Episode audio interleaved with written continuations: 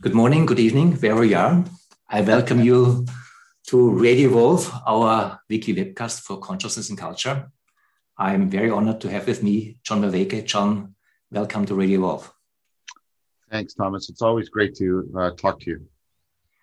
John, if I may introduce you to our audience, as much as this is still necessary, you're an associate professor the, at the University of Toronto in psychology, cognitive science, Buddhist psychology, amongst your academic interests, uh, there are a lot wisdom, mindfulness, meditation, relevance, realization, general intelligence, rationality. You are kind of famous in some corners of the internet for a YouTube series that uh, were 50 YouTubes, uh, every one for one hour, called The Awakening from the Meaning Crisis. And this is also how I came across you and how I found out about your work. And uh, you wrote a couple of books. One is uh, Zombies in the Western Culture, a 21st Century Crisis. So I think that your work is tremendously important and uh, uh it opened up a lot for me. And I am just very curious to talk with you what is it that you're trying to do? Obviously, you are a rigorous scientist. You have a strong uh, scientific background as a cognitive scientist. You are a meditator. You are a practitioner also of martial arts. There's something that your work seems to be about that I would like to ask you and also to our audience to hear more about. If I may ask this broad question, uh, what is it that you try to achieve here? Um, so that's a very interesting question, and it sort of bridges between the personal and then my personal existential project, I guess you'd put it, and and my uh, my cultural project. The way I'm trying to, I like the way you put it, uh, uh, intervene in the culture, um, because I, I, think that's where the issues I'm concerned about uh, most properly find their their locus. Um, so uh, uh, uh, maybe start at uh, the, the, first poll and then move towards the second. Um, I recently read uh, with a very good friend of mine, Dan Chiappe. I really recently read Camus' The Fall. Uh, sorry, The Plague. I'm going to read The Fall right now, but I, I, I read The Plague. the reasons for reading it seemed wildly appropriate.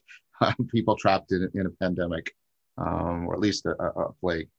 Um, and there's a character in there, Tarrou, and I believe that's his name and uh, he said something that uh, really resonated with me, and uh, uh, I hope I get a chance to explain it because I, I, I can see how it might sort of put some people off. But he said, uh, "I want to know how to be a saint without God. That's the whole project I'm up against." Um, and of course, he's doing that in a situation where his life is at risk and he's losing people around him and and and the city uh, i forget the name of the city the city is it's suffering the plague, literally, I think the bubonic plague. And, and, and it is slowly, the, the, hum, the humanity is being drained out of the city by the plague. now, of course, uh, you know, we have the exigent COVID and how that's impacting on people. And that made it particularly salient for me. But I'd, I had already heard that quote from Camus for quite a while, and I was trying to understand it.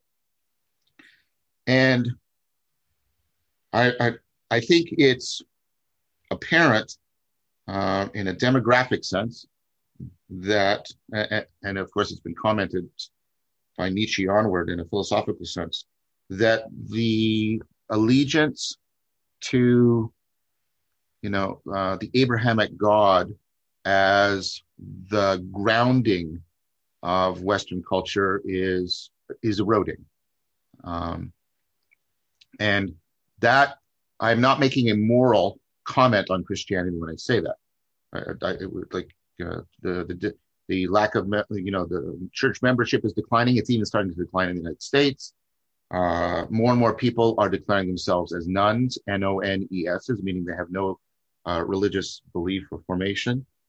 And um, the, the, the, the, the, the, the drifting away of uh, sort of a Christian normativity even in popular media, has been accelerated greatly. Um, and then we have, uh, you know, a lot of history behind that. And I go into that history, uh, I hope in sufficient detail uh, to make a make a plausible case for that. Now, some people may say, "Well, good about that, great, you know, let's get rid of that." You know, I don't believe in Santa Claus, and I don't believe in leprechauns, and isn't that a great thing? Um, and that's where I, I, point them to the great prophet of this, Nietzsche, uh, because this passage from Nietzsche also made a huge impact on me. He, the madman runs into the marketplace and he proclaims that God is dead. Notice that he doesn't say God doesn't exist. He doesn't say that. And people should pause and reflect on that. He carries with it the strong implication that God was once alive in some important way. Um, and then the and, and and and it's interesting who the madman is speaking to. He's not speaking to the believers. He's speaking to the atheists who sort of titter and go, "Of course, silly man, we knew that." And then he tries to make them understand. He said, "How did we do this? How did we uh, wipe away the sky, and now we are forever falling? And how could we become worthy of this?" Now, I don't think that what Nietzsche thought was there was a metaphysical entity, God, and then that entity ceased to exist. What Nietzsche's talking about is that there was a, a reality there of, that was functioning in powerful ways, what Berger calls the sacred canopy. Um, all cultures have this. In fact, there's deep connections between cultivation, culture, cult, um, right? Cultists. All of these things are deeply connected. Um, many, many cultures don't even have a separate word for religion. And the idea here is that that Berger's notion is that notion of God and the attendant worldview provided us with a sacred canopy. And that canopy, I argue, homed, gave, gave a place for and nurtured and natured practices, what I often call an ecologies of practices, a whole network of living practices. And that's how God was alive, I think, for Nietzsche. Living practices so that whereby people could overcome perennial threats of self-deception, despair, destructive self and other destructive behavior. And they could practice the often necessarily, or at least indispensably symbolic behavior that would allow them to enhance their sense of connectedness to themselves, to each other, to the world, be able to explore and reflect upon the meaning in their lives, the depths of realities that they were able to come into right relationship with. And without that sacred canopy, that all fragments, and that's the death of God. Now, I myself went through an intensified version of that. I was brought up in a in, in a very fundamentalist form of Christianity. Um, not only my nuclear family, but my extended family on my mother's side, and um, it, it there's a lot that I'm grateful for for that up from that upbringing. Um, but to put a, a, very long story short, uh, it traumatized me, and it's taken me uh, quite a bit of time and therapy and other work to get free from that, uh, uh and also to get free from the, the, the the negative attachment to it, which is to hate it and fight it and be you know sort of a militant atheist, which I did do at, at periods of my life um, and come out of that on the other side, hopefully with a, a much more balanced lens on what's happening. And so I, I take that slogan as, uh, as a personal one, how, how to be a saint without God, because I think that Nietzsche's response to the death of God is inadequate. Um, I don't think he gives, I think there's an excellent, he makes excellent points, but I don't, don't think he really although he he tried with also Zarathustra to replace the Bible, but I don't think he and others, and I don't think the secular relig- the pseudo religious secular uh, uh, uh, you know ideologies of communism on the left and you know and fascism on the right or, uh, or consumerism, you know, I, these we have overwhelming evidence that they either drench the world in blood or they leave us deeply dissatisfied, and most people are experiencing that more and more. So I have found a deep resonance between and I didn't realize this. I, I mean, like many people, I was egocentric. I still am. I just, I'm just talking about this particular aspect. And I was just concentrating on my own pain and trying to uh, figure out uh, how to um, deal with this, coming uh, away from, um, you know, my sky was wiped clean. My sacred canopy was gone. Um, and when I turned to the world, it didn't seem to have anything other than uh, other than the wisps of Christianity uh, to offer initially. And then I encountered two things. I encountered the figure of Socrates that gave me an alternative sage, um, and the project with the cultivation of wisdom and trying to come into right relationship with the deepest aspects of reality took a deep hold on me. And then I encountered through practice uh, Siddhartha Gautama. Um, and that uh, mindfulness, and then also related things like Tai Chi Chuan, you mentioned, other practices. And I started to see a, what looked to me like the beginnings of a viable way forward. And about the same time, uh, although philosophy for decades had never talked about wisdom, and I had done two degrees in philosophy, and the topic of wisdom was never discussed other than uh, introduction to ancient philosophy or something like that. But then in cognitive science, the topics of wisdom and meaning um, were coming more and were coming more and more to the fore. And people were starting to talk about mindfulness. And so my career as a cognitive scientist started to integrate with uh, this personal project, and I started to see how they could go together. And then what happened was I realized that, that when I made those connections, it, it sparked a light in so many of my students' eyes that almost took me by surprise. And then more and more and more, I developed this, and they brought to me their concerns, and a dialogue formed. And I, I, I kept pursuing this integration of the cognitive science, the cognitive psychology, the philosophy, the history, uh, with all of these uh, uh, practices, mindfulness practices, uh, therapeutic practices, uh, rationality cultivation practices, mindful movement practices, and now most recently, um, and of course, this is what your listeners might be most interested in, you know, dialogical pra- practices, again, inspired once again by uh, the Socratic tradition. And so I'm trying to understand that machinery uh, of wisdom, the, cult, the aspiration to wisdom, the cultivation of enhanced meaning in life. What's going on? Why do we need it?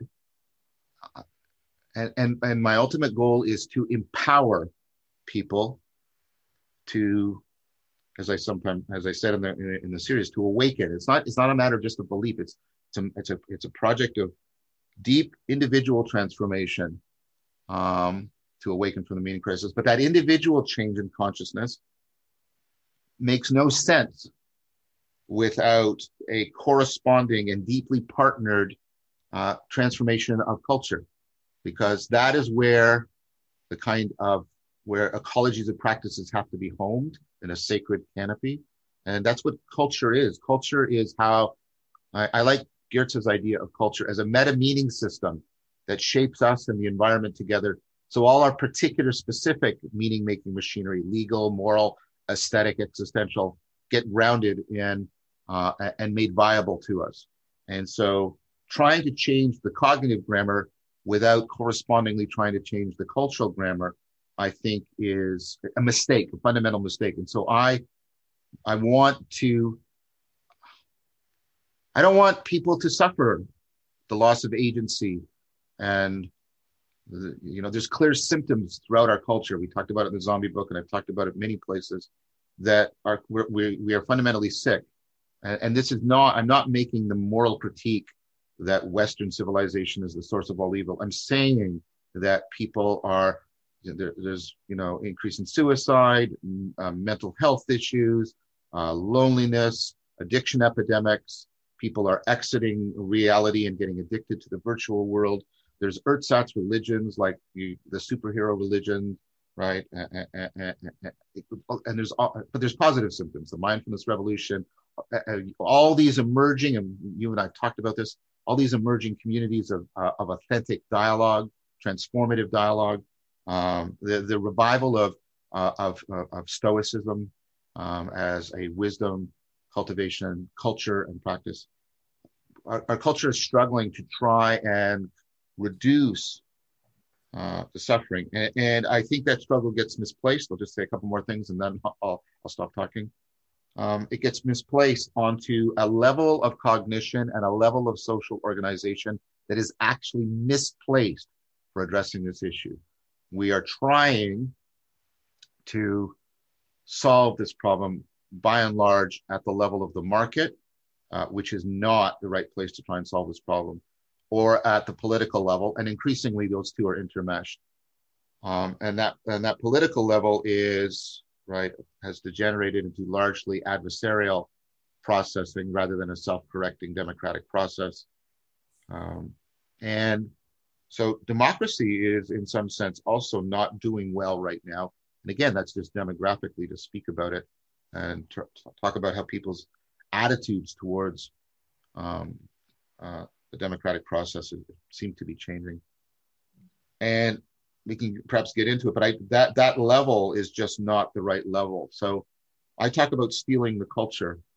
I talk about affording people ecologies of practices that will bring about the, the, these cognitive interventions and helping afford communities that home these practices and then communities of communities um, so that we give people what Stephen Batchelor calls a culture of awakening um, that will transform how they live in the world. And my model here is um, the early Christian church, you know, the Church of St. Paul, who invented being a missionary. I don't see myself as a missionary, but I have a mission. Um, I guess technically that makes me a missionary. Uh, but he went out and he founded all these communities with ecologies of practices and a new way of seeing and being in the world, the way of agape, the way of following agape and following the logos uh, in a way that stitched together uh, the prophetic tradition and the philosophical tradition profoundly, and, and that had a had a way of growing both as an organization and as a culture. And eventually, the culture steals the Roman Empire from it, it looked like it, it, it's you know uh, unassailable uh, political and socioeconomic overlords, and the culture hmm. changed and shifted, um, and that's how uh, you know we moved to another period um, in the history of European and then eventually what's been called Western civilization. And so I want to steal the culture. I want to give people um, what I call a religion that's not a religion. I want to give them all of this machinery without making that, without trying to force them into the two alternatives that I think most people who suffer from the crisis have rejected. Um, and one is a return to the traditional religions. Um, that's not that's not out of hostility. I have a lot of respect for people who are able to find wisdom and meaning in the established traditions, and maybe uh, you know Christianity will be able to reformulate itself. I don't see that happening fast enough, although it's happening in some people that I get to talk to. Um, eh, but for most of the nones, that's not an option. It's it's not that they disbelieve. It's not that they're atheists. They find the traditional religions uh, irrelevant, and that's much more important for the life of religion than finding it false. Mm-hmm. Um, and then on the other hand, there are right people. Many people reject the political arena because of the way pseudo-religious ideologies have drenched the world in blood and continue to do so. And so, trying to come up with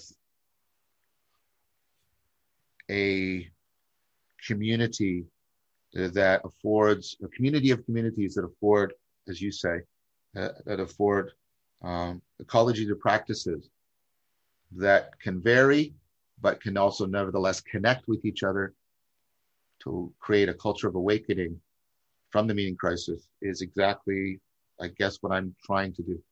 Hmm. Well, thank, thank you. There's something uh, also in the way you laid all this out right now which seems to be central, that you talk about the meaning crisis, and you started with Nietzsche and the nihilism of our, of our age. But you talk about the meaning crisis as a cognitive scientist. So, yeah.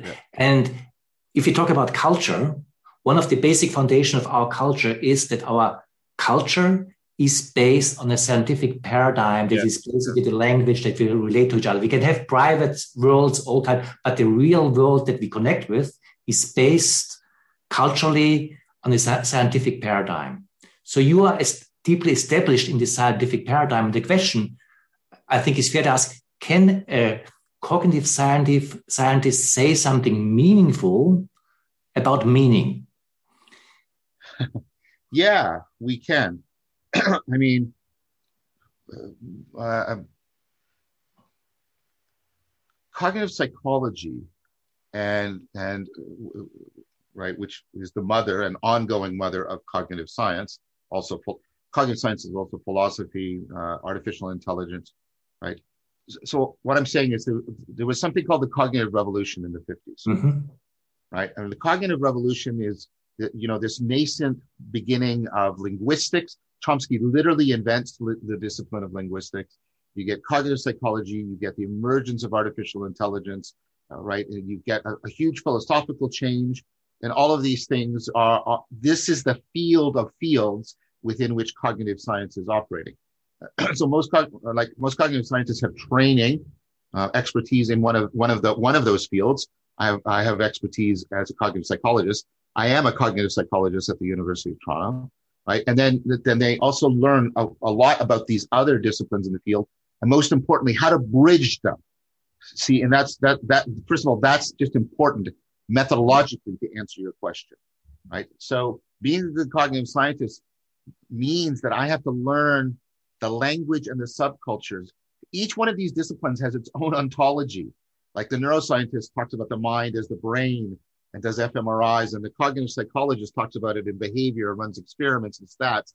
The linguist looks at language and sentence structure, and the and the machine, the artificial intelligence person tries to actually make machines, right? And the anthropologist goes and studies distributed cognition through you know, they all are talking about what looks like the same thing, but they're all talking about it in fundamentally different ways what's cognition. And so as a cognitive scientist, right, I have, I, I, I need to become well versed in that discipline that has always tried to create the bridging understanding for our culture, which is called philosophy.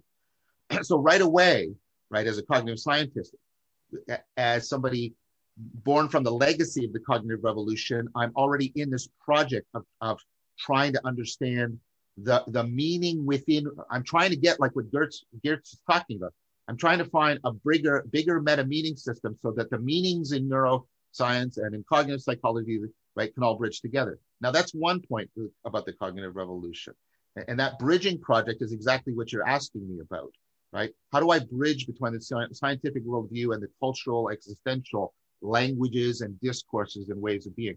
So, what one way of, of trying to legitimate my claim to perhaps having something to say is my very training in nature is about this bridging practice. And it's mm-hmm. about trying to understand subcultures and build a, a, more overarching culture by which they can reintegrate and talk to each other. Now, the, the cognitive revolution was born out of a, a reaction to behaviorism. And behaviorism was we would study the mind only through measurable, observable stimulus and response.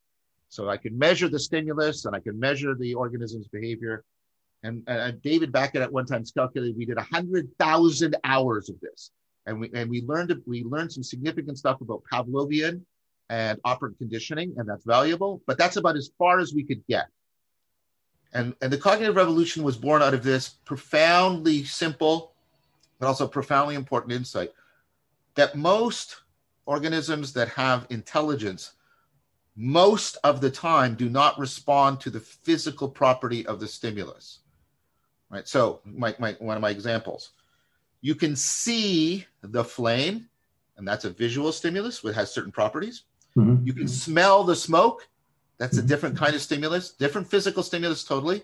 You can hear somebody say fire, totally different thing, and yet your behavior is the same. You run from the room. Mm-hmm. Why is the behavior the same, even though the stimuli are so different? Well, it's because you don't respond directly to the physical stimulus, you respond to its meaning.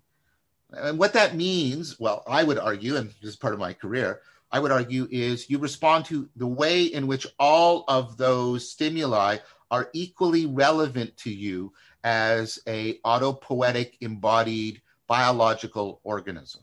And that's what the mm-hmm. cognitive revolution turned towards. Now, initially, for a very long time, and this has a, has a lot to do also with technology, the, the, we, the model that we used thought of that meaning largely in terms of just propositional meaning, because the model of the meaning making machinery was a computational model.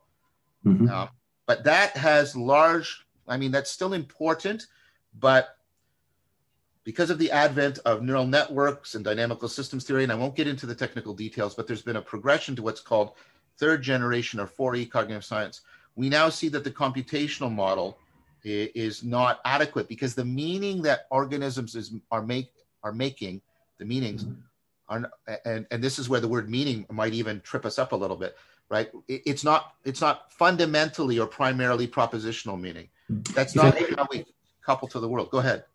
If I may come in because this is I think uh, at least uh, I got one of the deepest insights listening to you, to, to your series of, of the meaning crisis how we, because of our scientific paradigm, let's put it that way, have a yes. particular understanding of meaning that is uh, what you call propositional meaning. There's yes. something uh, which we are deeply conditioned uh, to think what meaning is yes. Uh, in, in the cognitive sense. And the way you lay it out, and I think that's also related to this ecology of practices that you're promoting, is that it seems that science itself finds that this is in the end not the deepest layer of meaning. It's not that it's not meaning, but that the deeper layers of meaning that are not related to this propositional cognitive understanding of what it is. It is has more to do, use the word already, with homing.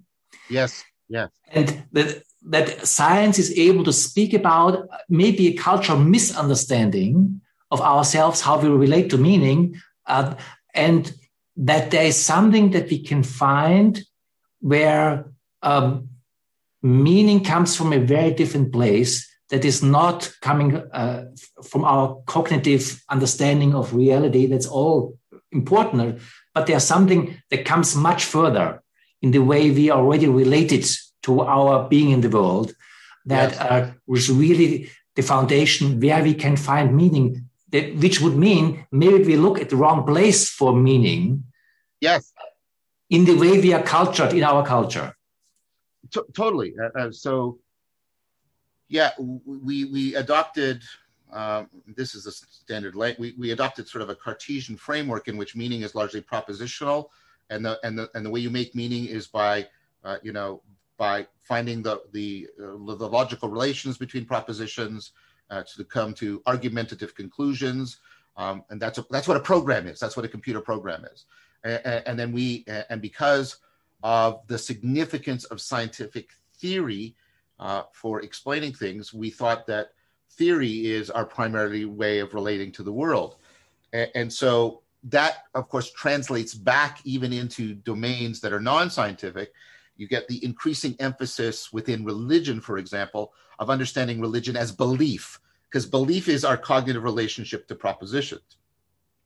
Or you see people understanding um, even politics as reducible to ideology and and the and, and the promotion of a particular ideology uh, uh, uh, uh, as the conclusive truth of things. So that orientation has just become pervasive, profoundly pervasive. I think this is one of Heidegger's points about trying to return us to language. I, I think this is controversial what I'm going to say, but I think I could make a good case for it with a lot of other people that Heidegger's return to language is to try and get beyond the propositional aspects of language um, and see what it is we're doing and how we are being within uh, language rather than just what we are proposing in language. That's what a proposition is, the way we're proposing things. And so uh, I, I and I, what cognitive science is basically discovering is we we have deeper ways of uh, relating to the world. I want to, I want to, I want to do a little. I don't know if the play on word works in German, so I, I apologize if it doesn't. But I want to play a little bit on what you just said. Yeah, the homing, but there there is a deep connection between the homing and our ability to home in on information. Mm-hmm. And, and, see, and, and and that thing that I just talked about, that ability to home in on information, that was something that the the, the computational project revealed was something that the computational approach fundamentally seemed incapable of giving us. And you're second, what does it mean to home in? What it means is this the amount of information to you available at in the environment is combinatorially explosive. It's it's indefinitely large. Mm-hmm. The, the, all the information, all the potential patterns, all the information in your working memory, and the potential ways you can no in your long term memory, sorry, and the ways you could potentially connect them. Also vast. All the particular patterns of behavior you could generate, all the sequences of things you could do, right? And think about all the different things you do just to walk around and go to the store, right? The sequence compared to the sequence when you play chess or you're swimming or you're making love or you're engaging in a conversation right mm-hmm. that's also vast and yet this is what everybody's doing right here right now they're homing in they're zeroing in on the relevant information and they're foregrounding that and they're backgrounding the less irrelevant and they're ignoring the what is sort of completely irrelevant. Mm-hmm. but they can't but they have to do that in a constantly self-correcting evolving manner because the relationship to the environment is a, that that homing is a way of connecting adaptively connecting to your environment. You're trying to like Read Montague put it really well. He said the difference between us and computers is that computers don't care about the information they're processing we mm-hmm. care so you're paying attention to me right now listen to the language you're paying attention you're devoting right believing uh, you know you know this the, the original for, for belief originally meant to give your heart to mm-hmm. something, to love, to care about it, right? And, and I'm not I'm not going romantic here. What I'm saying is, is the basic. We we are we are self-making things, unlike unlike computers. We have to constantly, moment by moment, take care of ourselves, mm-hmm. and that means we have to care about which information we are paying attention to, and we are constantly dynamically changing that right? So you're paying attention to me right now. They have to ch- pay attention to you, right, etc. As things shift around. You you you coined a word that I, I it seems is, uh, is is very important for that. You you coined the word of relevance realization. Yes. Yes. And it, it seems to me uh, also this honing in that you are describing right now is the realization of relevance. Is yes. this conversation that we're having right now relevant? And this is a kind of a self-correcting because it, could be a meaningless conversation where we talk about yeah. but, some, but some conversations seem to be relevant, at, yeah. at least appear to be relevant, which equals to, to be meaningful. That yes. I find this moment meaningful. There's something happening. And it seems that you find a way to describe in a very uh, down to earth, realistic language through science how relevance realization, as you say, uh, builds itself in this autopoietic way. There is a mechanism that we can create, that we can train. There are, there are kind of ways of learning how meaningfulness can emerge by uh, paying attention to what is and looking for how every present moment can find its own meaningfulness by something is is this what we're doing right now relevant and how is it relevant? In finding the right ways to do this something like meaning shows up. Yes yeah and, and to the degree that meaning shows up i also feel at home with the moment right now. There's something yeah. right yeah. And that is a very interesting thing because it's not about metaphysics in that sense that uh, I have, a, have to hold a certain metaphysic thing. that There is a God or there is no God uh, it doesn't really matter so much. It's, it's, it plays a part in it, but there's something independent of the metaphysics that I hold that uh, the world as I participate in seems to be relevant, uh, meaningful, something that I can care for, uh, something I do care for. And there seem to be practices that allow this to be cultivated. And yes. the way I understand what you try to uh, investigate and also to, uh, to teach is how we can uh, together learn new and old ways to cultivate our being in the world so that our being here becomes relevant in, in, a, in, in, a, in a way that is uh, autopoietic. It's, it, we don't really know where it shows up, but we, uh, we are where, where does it show, that, that it does show up. And that is powerful. Well, so thank you. I mean, and, and I like the invitation to being in the world in Heidegger um, Heidegger uh, through Dreyfus, you know, Dreyfus's book, Being in the World, right? Uh, uh, uh, Heidegger's had a huge influence on fourth generation cognitive science. the two big influences on third generation 4E cognitive science are the Heideggerian influence about trying to get what does this being in the world mean scientifically, um, and biology, that there is a deep continuity between how cognition is an adaptive autopoietic coupling to the world, and biology is an autopoietic adaptive coupling to the world. So uh, there's a strong analogy between your relevance realization at a cognitive level and your biological adaptivity. Uh, and to say that you're adaptive is to not point to something in you. It's to fundamentally point to between something between an organism and its environment. The organ, and we increasingly, because we're cultural, we are not only shaped by the environment, we shape the environment to fit us. And adaptivity is a relation, a real relation between the organism and the environment. Is the great white shark highly adaptive? In the ocean, it is. In the Sahara Desert, it dies, right? Mm-hmm. Adaptivity. And then in the same way, relevance, that's why I, I use the word realization. Relevance isn't in your head. It is between you in the world. It's a way of being in the world. It's a way in which you realize in both senses of the word, it, it you it, like you, you come to an awareness of it, but it is also being made real to you. You are making connections, but always within within which connections within which you find yourself. I'm mm-hmm. always finding myself connected to the world and that, but also connecting to the world. And I mm-hmm. can't pull those apart. I can't pull apart how I am always already connected and connecting, right? From my projects of making connections and seeing new connections. I can, I can realize how, in fact, how autopoietic the process is when I have moments of insight, mm-hmm. when I have those aha moments, when I realize, oh, I've misframed this. I'm looking at this in the wrong way because I'm finding the wrong things salient. I'm misapprehending. I'm, I'm judging this as relevant to my problem or situation, and it turns out it isn't. And in mm-hmm. those moments, you and you do you do an insight? You go, oh, time for an insight. Let's go. That's not how it works. You don't compute an insight. An insight is something that emerges between you and the world in an autopoietic fashion. I also very much liked the way you phrased it when you said connected and connecting. Yeah, always. Because because this process is not, not, as I understand it, not a process that is arriving somewhere. It's a process that's endlessly opening up. Yes, yes. And yes. in that sense, I mean, you, are describing many practices, but if we uh, just for simplicity hone in on, on, the, on the practice of uh, dialoguing, uh, there's when, when, two or more people have a conversation, there are moments of this aha where something happens between people yeah. where you feel uh, this is meaningful right now.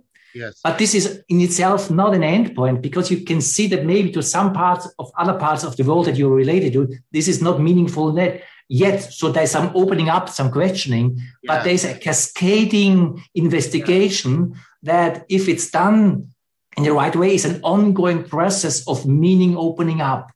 And what is powerful about that, uh, the way I understand understand it, is that uh, this is a process uh, that uh, we can engage in, mm-hmm. that process that in fact we always already know. And to the degree that we trust this process, there is also a relationship of arriving. Wow, this is a this is an important moment right now. And this is an important relationship that we are holding. Maybe this is an important community. There's something, and yeah. Yeah. this is opening up, and it is an ongoing process that is finding itself as we are doing it, and that uh, ironically uh, seems to ongoingly uh, show up as being meaningful. Well, yeah, that's exactly it. I mean, uh, uh, and that's what I mean by the strong uh, analogy to the biological evolution of adaptivity. Evolution doesn't evolution isn't come evolution doesn't come to completion. That, that, that, that's if people who think of evolution as a ladder or something coming into completion misunderstand it. Mm-hmm. What evolution is constantly doing is from found fittedness, re-engineering and redesigning new fittedness to the world from which uh, uh, then again new fit, fit so we like there's no final organism there's no final model right? Because reality is itself, the environment is constantly shifting. What so it's the connectedness, it's the on it's the ongoing continuity of contact, mm-hmm. right? And and this is right that that that open-ended evolution, it, like you said, we arrive but we don't complete. We arrive but we don't complete. What when when I sense like in, like when when when we're in uh, dialogue, emergent dialogue, or what I call dialogos, right? We, we, we get those moments, right, where we feel fundamentally connected to ourselves, fundamentally connected to other people, and mm-hmm. fundamentally often connected to reality in a new way. We're seeing a new way of seeing and being.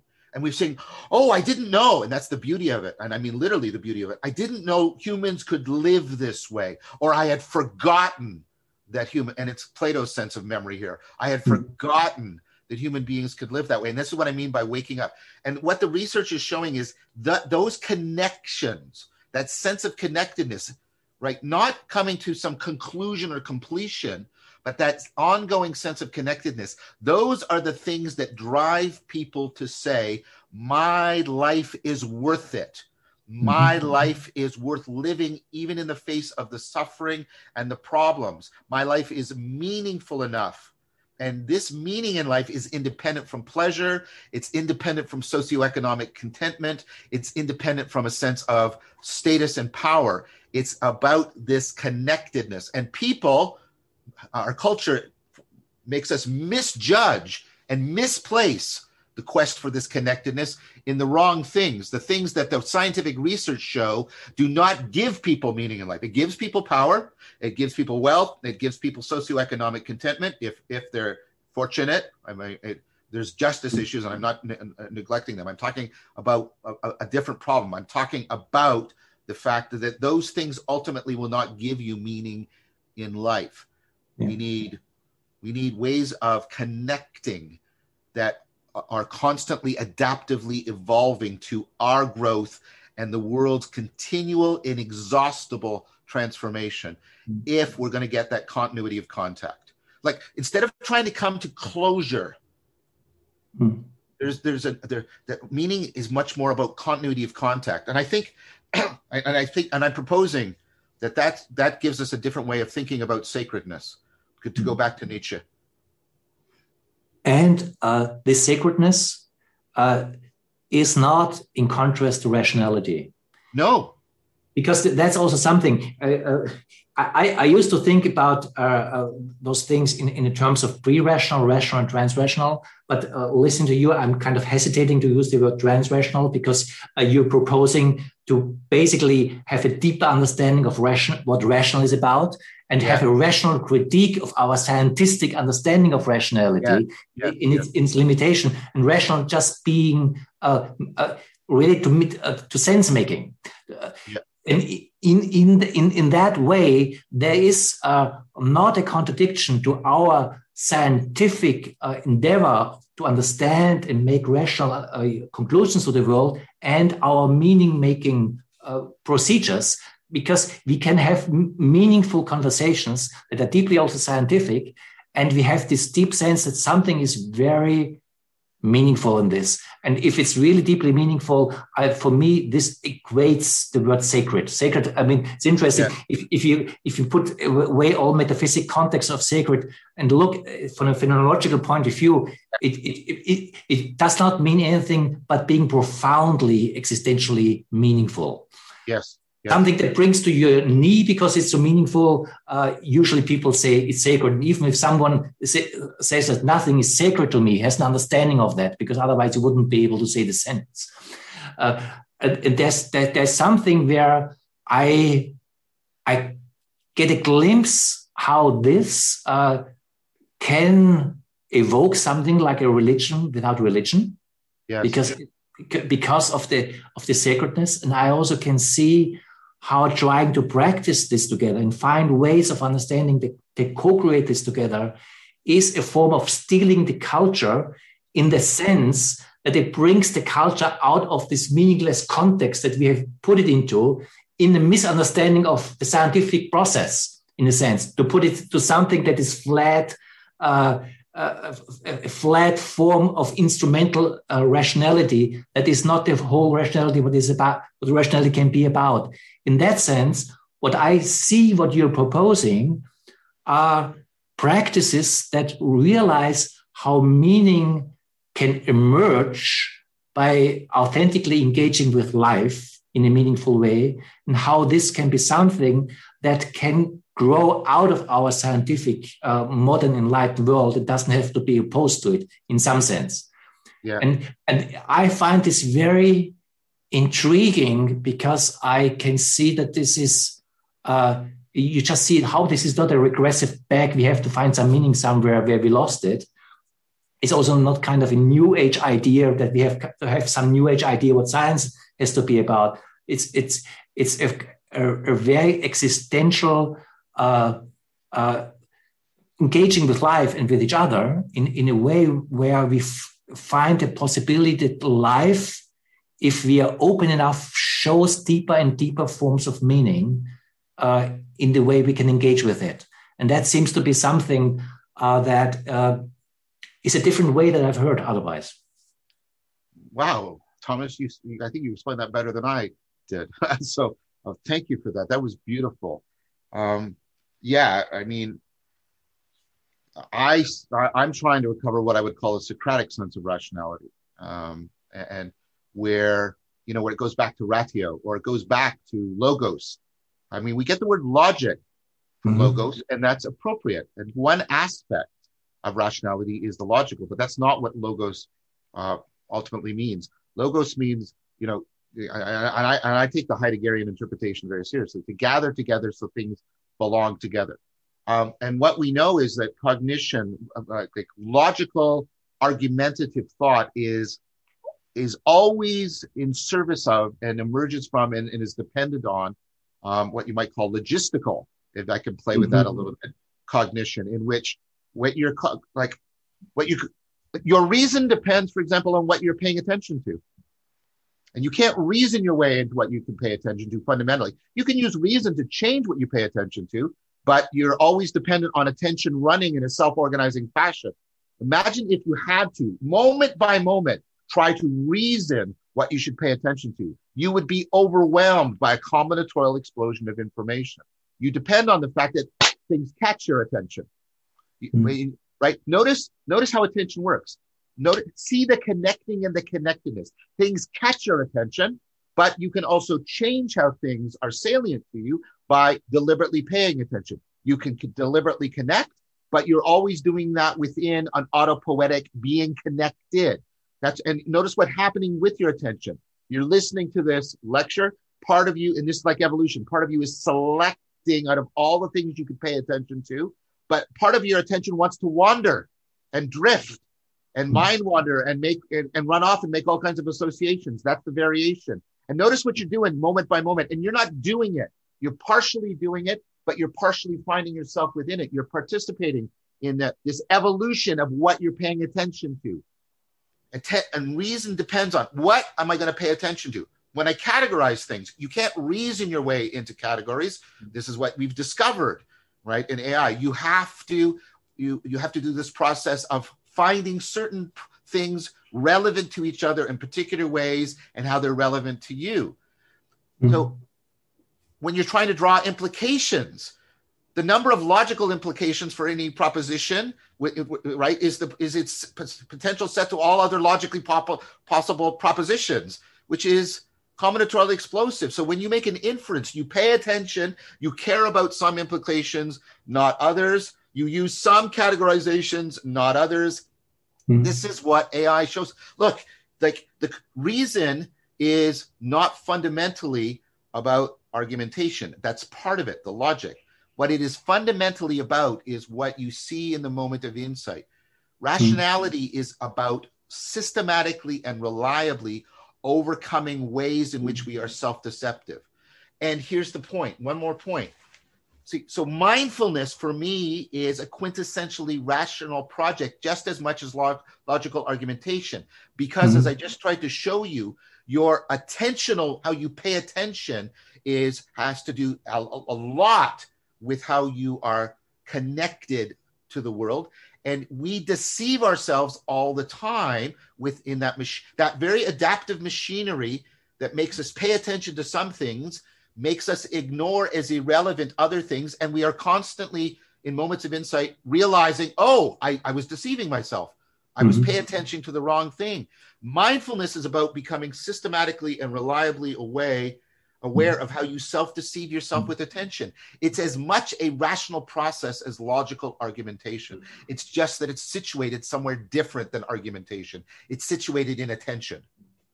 Exactly. And one more thing that I learned from you uh, is that the cultivation to really uh, do this in a way that uh, meaningfulness shows up, that basically you don't get, that's what wisdom is about, period.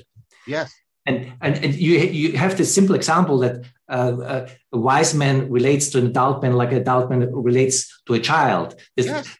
And, and just to see that our wisdom traditions were traditions where we were able to cultivate in different cultural contexts forms of wisdom where meaningfulness or you can call it sacredness can show up. Yes.